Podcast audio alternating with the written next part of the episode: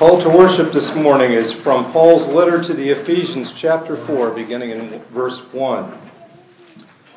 I, therefore, the prisoner of the Lord, beseech you to walk worthy of the calling with which you were called, with all lowliness and gentleness, with long suffering, bearing with one another in love, endeavoring to keep the unity of the Spirit in the bond of peace. There is one body and one Spirit just as you were called in one hope of your calling. One Lord, one faith, one baptism, one God and Father of all, who is above all and through all and in you all. But to each one of us grace was given according to the measure of Christ's gift. Therefore, he says, when he ascended on high, he led captivity captive and gave gifts to men. Beloved congregation of the Lord, I bid to you grace, mercy, and peace from God our Father and the Lord Jesus Christ. Let us pray together. We do thank you, our Heavenly Father, that you have made peace with us by the body and blood of Jesus Christ, and have called us now into your heavenly throne room to receive blessing, to celebrate your grace and mercy to us, and to be strengthened and encouraged by the ministry of the Word and the sacrament. Help us this morning to approach your throne guided by sincerity and truth, with a true knowledge and a hearty trust that we have indeed been washed forever from our sins and declared righteous because of the saving work of Jesus Christ. Send your Holy Spirit, we pray, to fill our hearts with joy and all peace in believing, and may you receive all the glory in the midst of your people this day. In the name of the Father, and of the Son, and of the Holy Spirit. Amen.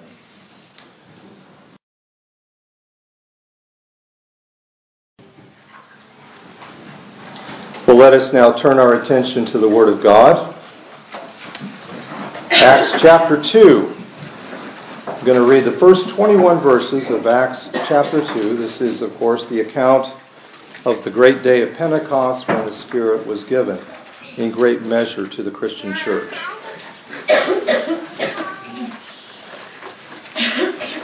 Acts chapter 2, beginning in verse 1, let us now give full attention to the Word of God as it is read in our midst. When the day of Pentecost had fully come, they were all with one accord in one place. And suddenly there came a sound from heaven as of a rushing mighty wind, and it filled the whole house where they were sitting. Then there appeared to them divided tongues as of fire, and one sat upon each of them. And they were all filled with the Holy Spirit, and began to speak with other tongues as the Spirit gave them utterance. And there were dwelling in Jerusalem Jews, devout men from every nation under heaven. And when this sound occurred, the multitude came together and were confused, because everyone heard them speak in his own language. Then they were all amazed and marveled, saying to one another, Look, are not all those who speak Galileans? And how is it that we hear, each in our own language in which we were born? Parthians and Medes and Elamites, those dwelling in Mesopotamia, Judea and Cappadocia, Pontus and Asia, Phrygia and Pamphylia, Egypt, and the parts of Libya adjoining Cyrene, visitors from Rome, both Jews and proselytes Cretans and Arabs. We hear them speaking in our own tongues the wonderful works of God. So they were all amazed and perplexed, saying to one another, Whatever could this mean? Others mocking said, They are full of new wine. But Peter, standing up with the eleven, raised his voice and said to them, Men of Judea and all who dwell in Jerusalem, let this be known to you and heed my words. For these are not drunk as you suppose, since it is only the third hour of the day. But this is what was spoken by the prophet Joel. And it shall come to pass in the last days, says God, that I will pour out, my, out of my spirit on all flesh. Your sons and your daughters shall prophesy, your young men shall see visions, your old men shall dream dreams, and on my men servants and on my maid servants I will pour out my spirit in those days, and they shall prophesy. I, I will show wonders in heavens above and signs in the earth beneath blood and fire and vapor of smoke. The sun shall be turned into darkness and the moon into blood before the coming of the great and awesome day of the Lord. And it shall come to pass that whoever calls on the name of the Lord shall be saved. Thus far, the reading of God's holy and inspired word. Let us turn together again, beloved, in our Bibles to Psalm 133. One of the shortest Psalms in that book, three verses only.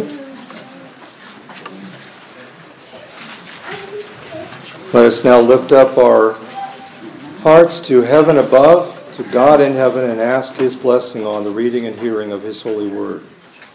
Psalm 133, a song of ascents of David. Behold, how good and how pleasant it is for brethren to dwell together in unity. It is like the precious oil upon the head, running down on the beard, the beard of Aaron, running down on the edge of his garments. It is like the dew of Hermon, descending upon the mountains of Zion, for there the Lord commanded the blessing life forevermore. May God bless this reading and hearing of His holy word. Well, beloved of the Lord, as we prepare to come to receive the sacrament this morning, it's appropriate for us to focus our thoughts on the wonderful opportunity that is before us and how it testifies to the sweetness of the unity that we all enjoy in Jesus Christ. Now, admittedly, this sermon text, which I just read, does not speak directly of the table, but it does get to the heart of what the table, that is, the Lord's table, is about. And what does the psalmist say about an occasion like this one? He sings of the goodness and the sweetness of fellowship in the Lord and the unity of God's people. Because you see, beloved, what is the table of the Lord, if not a table that celebrates our fellowship, our reconciliation, our unity in Christ. So, this psalm, Psalm 133, is our song, a song that celebrates our sweet communion as God's people. The first words out of the psalmist's mouth are a loud exclamation Behold! Behold, he says an acclamation about the goodness, about the pleasantness of God's people living and worshiping together in unity. Now, you'll read commentators who will point out that this psalm can apply to many situations, to any occasion where God's people are brought together, be it a family in the home or to a relationship between students at a Christian school but the context of this psalm is specifically one of worship. As God's people made the journey three times a year to Jerusalem and converged together to go up, to ascend the holy hill of the holy city, to present their offerings, to join in the festivities, to hear God's word read and preached. This is why it's labeled a song of ascents it signals to us something. There are 15 such songs in the book of Psalms. And the Israelites would typically sing these psalms when they literally ascended the hill to Jerusalem three times a year to unite together to worship the Lord at the annual feast. So, in this song of ascents, as God's people are coming up the mountain, Mount Zion, to worship God, when David the psalmist speaks of the goodness and pleasantness of this unity, he is not using these terms casually, just in a spiritualized sort of way. He's not describing something that's mundane. He's describing something that's supremely good, that is extraordinarily wonderful and pleasant, the unity of God's people as they come together for worship. This is what moves him to write this psalm. We're invited to see this by the use of the word again, behold. The text literally commands us to see what a wonderful thing true spiritual unity is. And that's what we need to do when we come in for worship, isn't it? every Sunday. We need to see with the eyes of faith, not see what our eyes see necessarily, but see by the eyes of faith what is happening here. God's people are being assembled to meet God and receive blessing from His hand. And when we do this, when we come together in such a way, that is what true spiritual unity is. And we today are reminded that the only way any of us can enjoy union and communion with each other as the people of God is through the union we have with that God through faith in His Son, Jesus Christ. When our Savior died on the cross for us and when He rose from the grave for us, He not only saved us from our sins, but He redeemed us, He bought us, He laid claim to us as His people, He eternally bound Himself to us so that we are now flesh of his flesh and bone of his bone, as Paul tells us in Ephesians chapter 5. In another place, 1 Corinthians chapter 12, Paul likens the unity between Christ and his church to that of a body, where Christ is the head, and we as individual Christians are members of the body, joined together to him by faith through the anointing of the Holy Spirit. And we ourselves are also joined with each other by the same Spirit, so that we might live and worship and function as one people of God, united in heart, united by His Spirit. This is why we refer to ourselves as brothers and sisters in Christ. It's a way of verbally confirming that we have been literally joined together as one family through the finished work of our Savior. We have been adopted into God's family and can now call upon Him as our Father. And it's for this reason that Paul wrote in Ephesians 4, as we read earlier, to walk worthy of the calling with which you were called, with all lowliness and gentleness, with long suffering, bearing with one another in love, endeavoring to keep the unity of the Spirit in the bond of peace. There is one body and one Spirit, just as you were called in one hope of your calling. One Lord, one faith, one baptism, one God and Father of all, who is above all and through all and in you all. So many marvelous things we can point out in that in those verses that I just read. One of them being the, the idea that we must always maintain humility toward one another and toward God. Because the fact is, as sinners, we rub each other the wrong way at times, don't we? That's why we have to be forbearing. That's why we need to be quick to forgive others. Because we do, because we understand, realistically, we understand what life in a fallen world is like. Whether it's our neighbors, whether it's even our fellow Christians. Endeavoring to keep the unity of the Spirit, something you got to work at. Something we're all called to work at, right? Not just something that just happens. Of course, we pray for this blessing, but we have to work at it, endeavoring to keep the unity. Not something that we need to strive to attain, but to keep what God has given us, which is the unity of the Spirit in the bond of peace. And one thing I really want you to see here, beloved, is that the unity and oneness that God has given us, the oneness that He calls us to carefully maintain and enjoy as His people, is the very same one, oneness that God Himself enjoys, that God Himself possesses in Himself as our triune God, Father, Son, and Holy Spirit. Indeed, this is the unity that Jesus prayed for shortly before He died. As we read in John 17, verse 20 and following, I do not pray for these alone, but also for those who will believe in me through their word, that would include us, that they all may be one, as you, Father, are in me, and I in you, that they also may be one in us, that the world may believe that you sent me. And the glory which you gave me, I have given them, that they may be one, just as we are one. I and them, and you and me, that they may be made perfect in one and that the world may know that you have sent me and have loved them as you have loved me.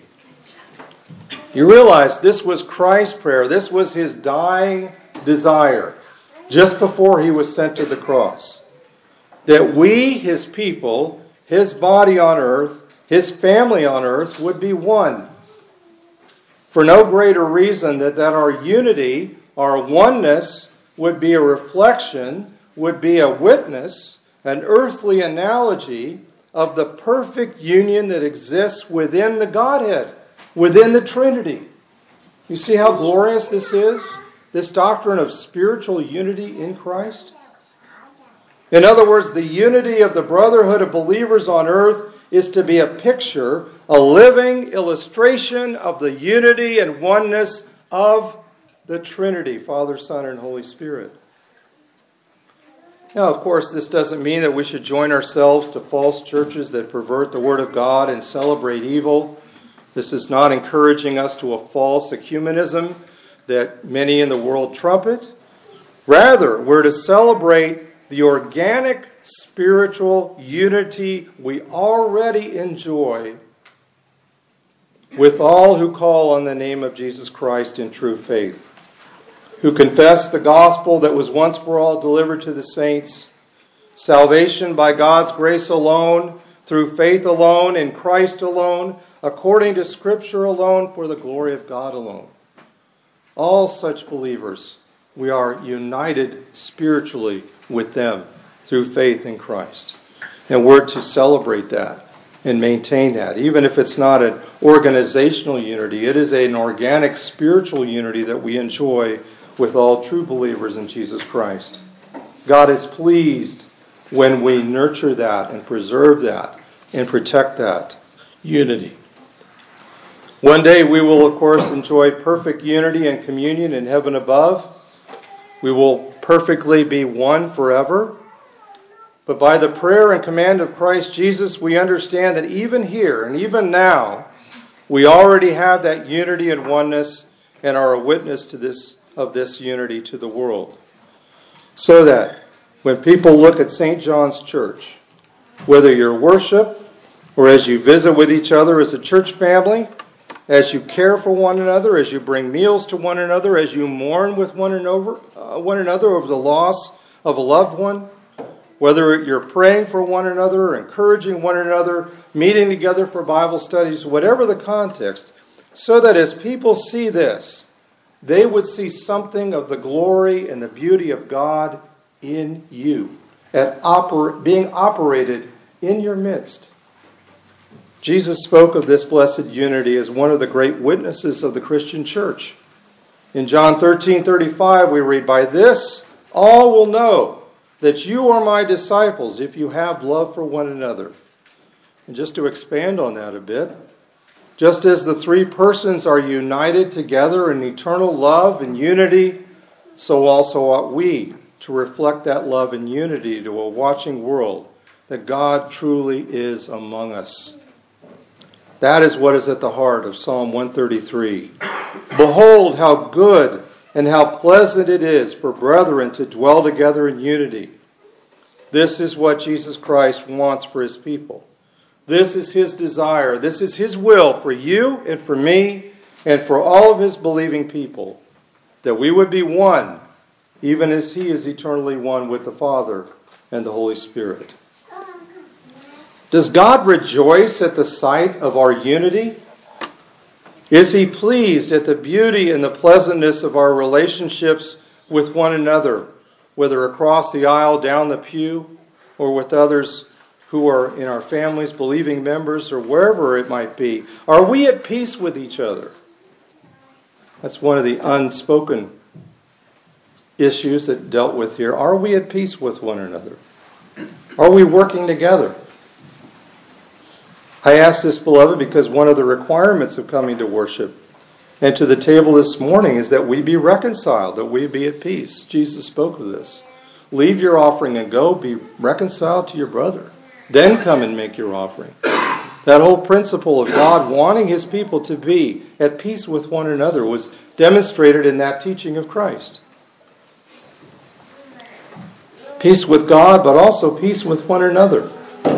In fact, that's what got the Corinthians in trouble. They were not at peace with one another. They were warring with one another. Some were coming drunk, some were hoarding the food to themselves, They were not caring for one another, not, not discerning the body of Christ in their midst.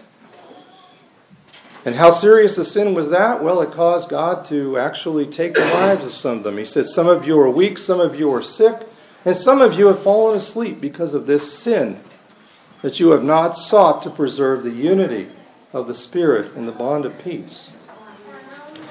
Is this a serious matter to God? You better believe it's a serious matter, especially when we come to the table.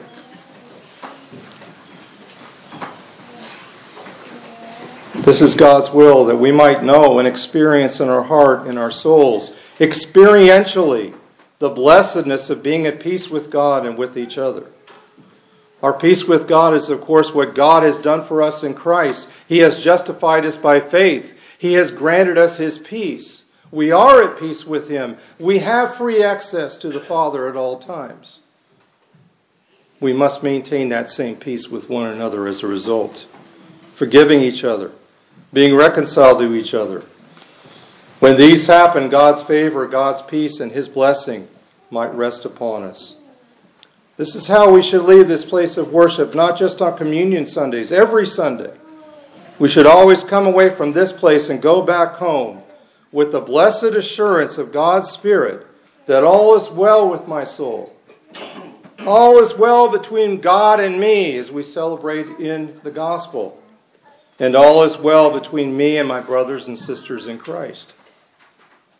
All is forgiven, all is reconciled, the guilt is gone, I'm free from the tension and the suffocation of broken relationships.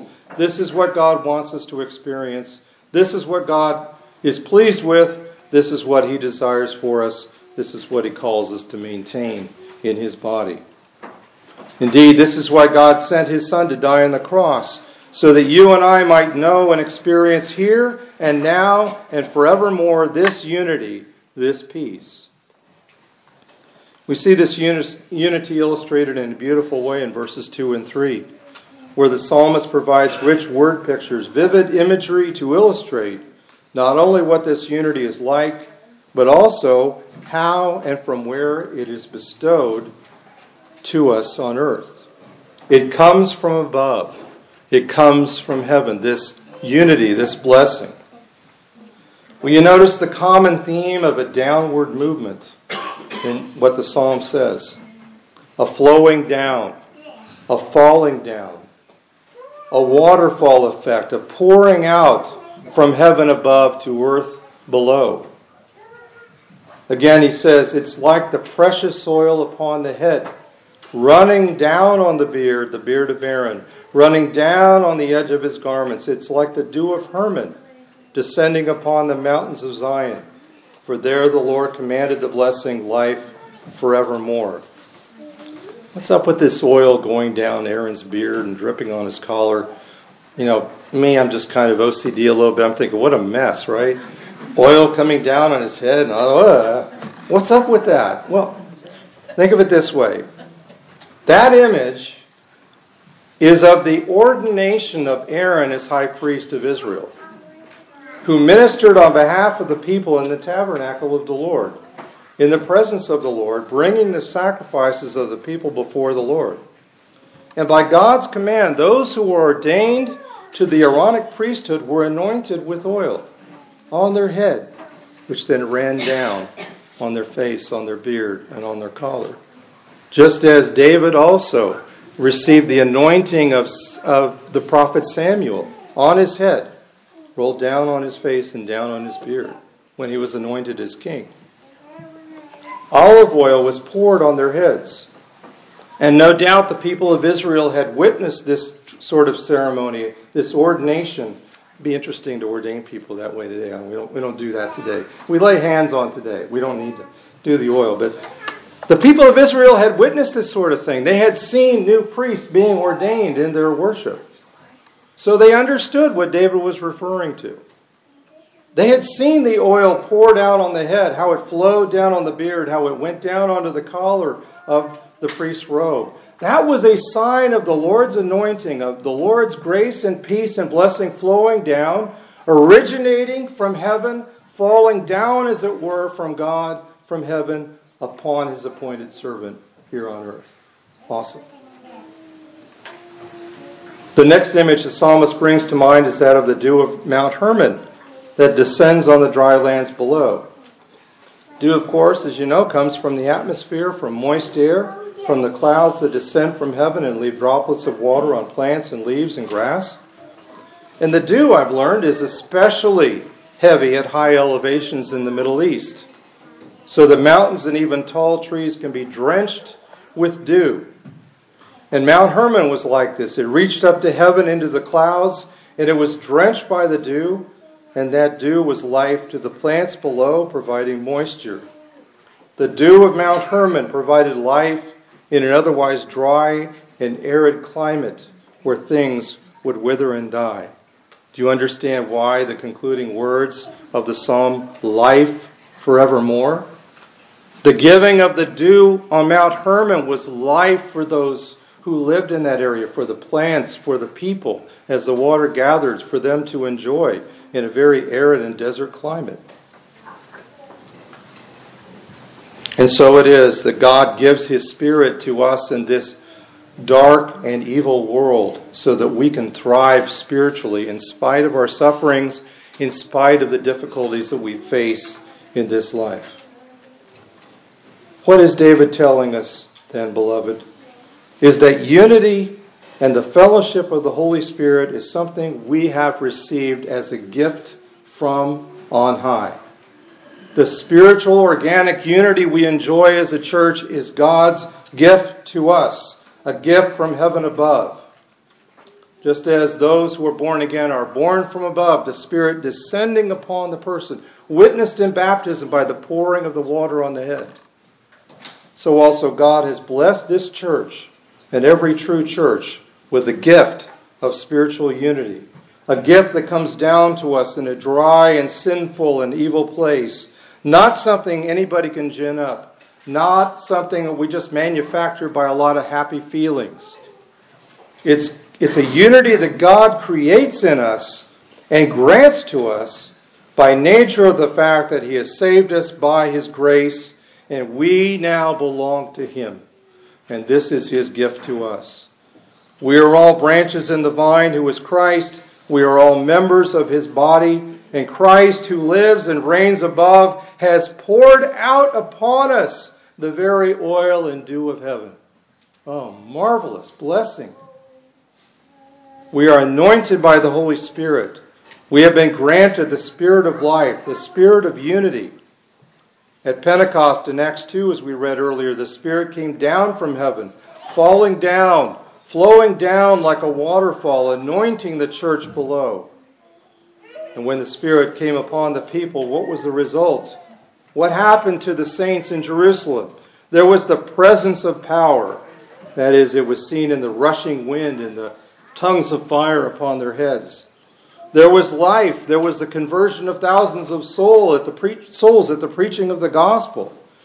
And there was unity, blessed unity among God's people who worshiped together and shared all things in common. The crowds in Jerusalem for Pentecost may have been brought together for a common pur- purpose, but if you think about it, they were still divided. They spoke different languages, and came from different nations and cities. The curse of Babel was the dividing force even among God's people. And no doubt that created a lot of chaos and confusion in Jerusalem as worshippers were together in very close quarters but couldn't understand each other. I mean, imagine St. John's Church having four or five different nationalities present at every single service, with people speaking different languages in the Sunday school class, unable to understand one another, hopefully with interpreters present. But imagine that, the chaos that would happen as a result.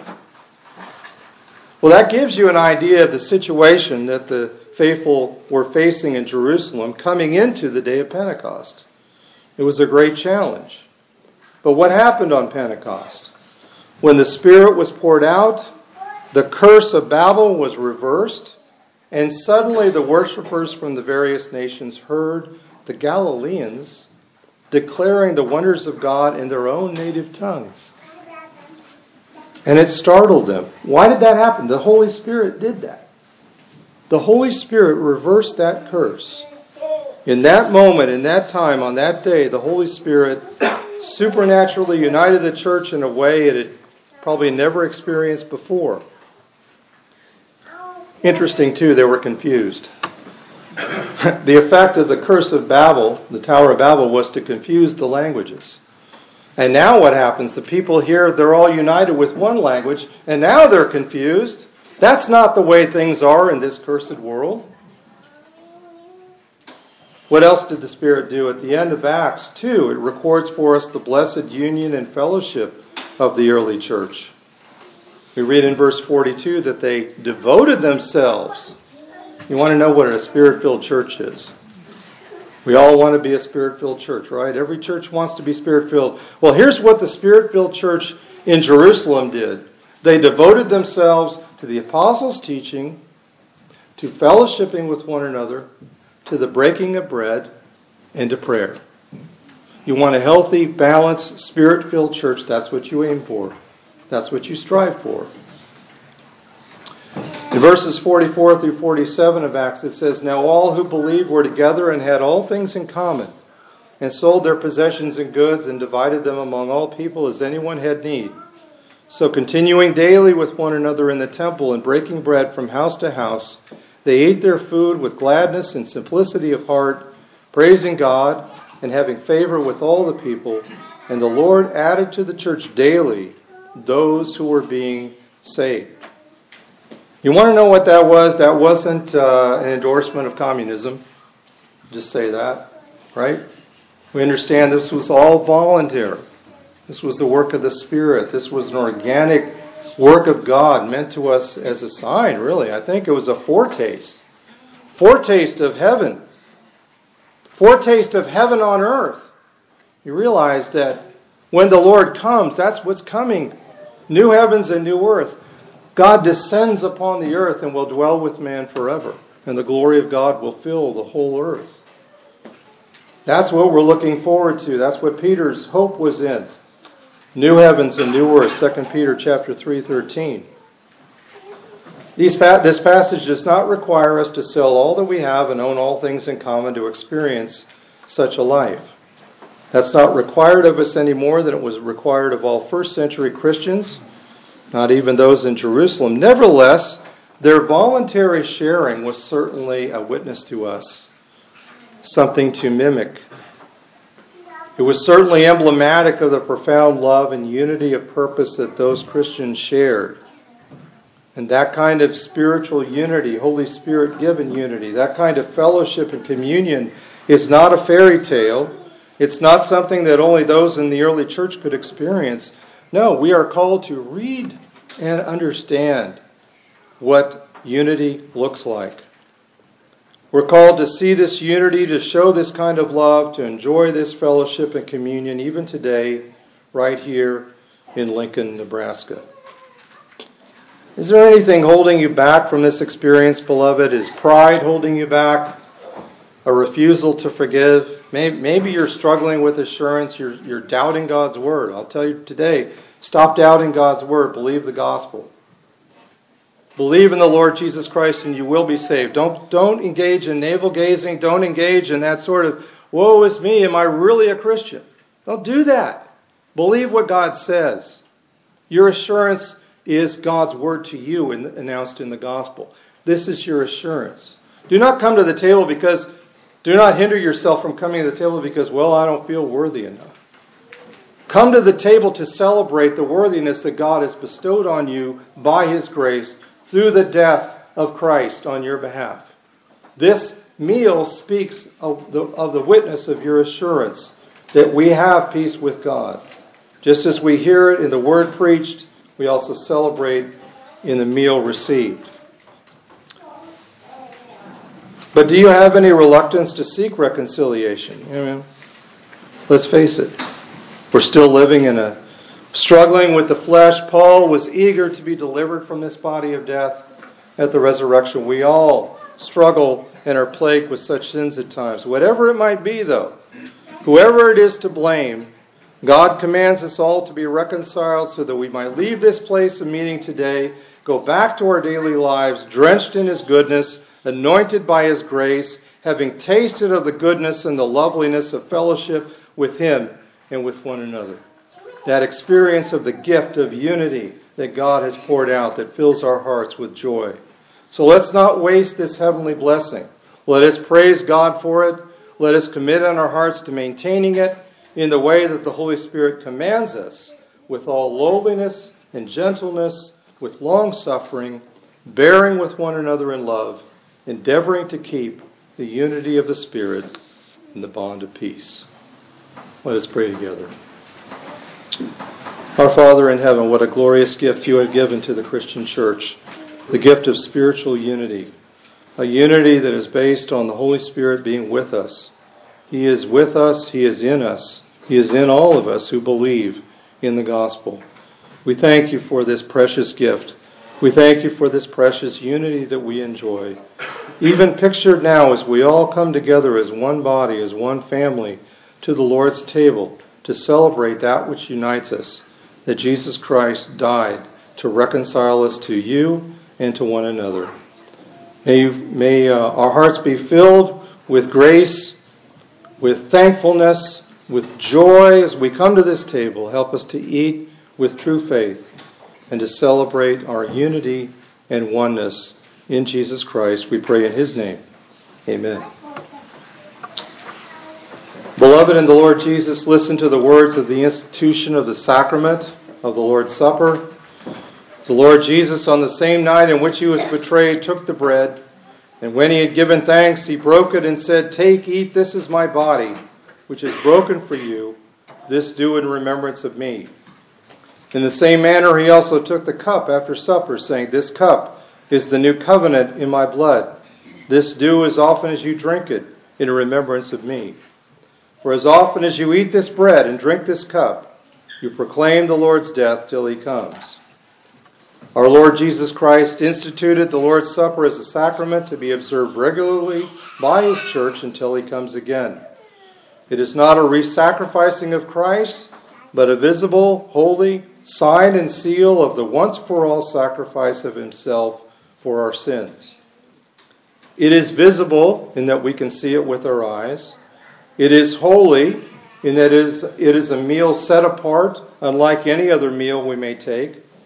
And it is a sign that the bread and wine signify the body and blood of Jesus Christ. And it's also a seal of our salvation in that it holds forth the promise and the assurance of being forgiven of our sins. So as we partake of these elements, God is confirming to us that He is faithful to fulfill the promises of His covenant and now calls us to simply believe in what He has done for us and to show deeper gratitude for our salvation and renewed consecration in the way we live our lives. When we come to the table together, we're also renewing our pledge to each other that we are His people, the members of His one body. As the scripture says, For we, being many, are one bread and one body, for we are all partakers of that one bread. Finally, the supper also anticipates the return of Jesus from heaven when he will come bodily to gather all his redeemed people for the glorious wedding feast that is to come.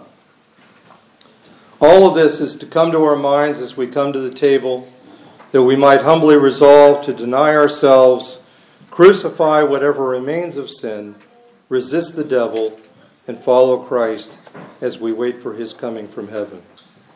As a minister of Christ, it is my duty, my solemn duty, to warn the uninstructed, to warn those who are unbaptized, those who have not repented of their sins. Do not come to the table.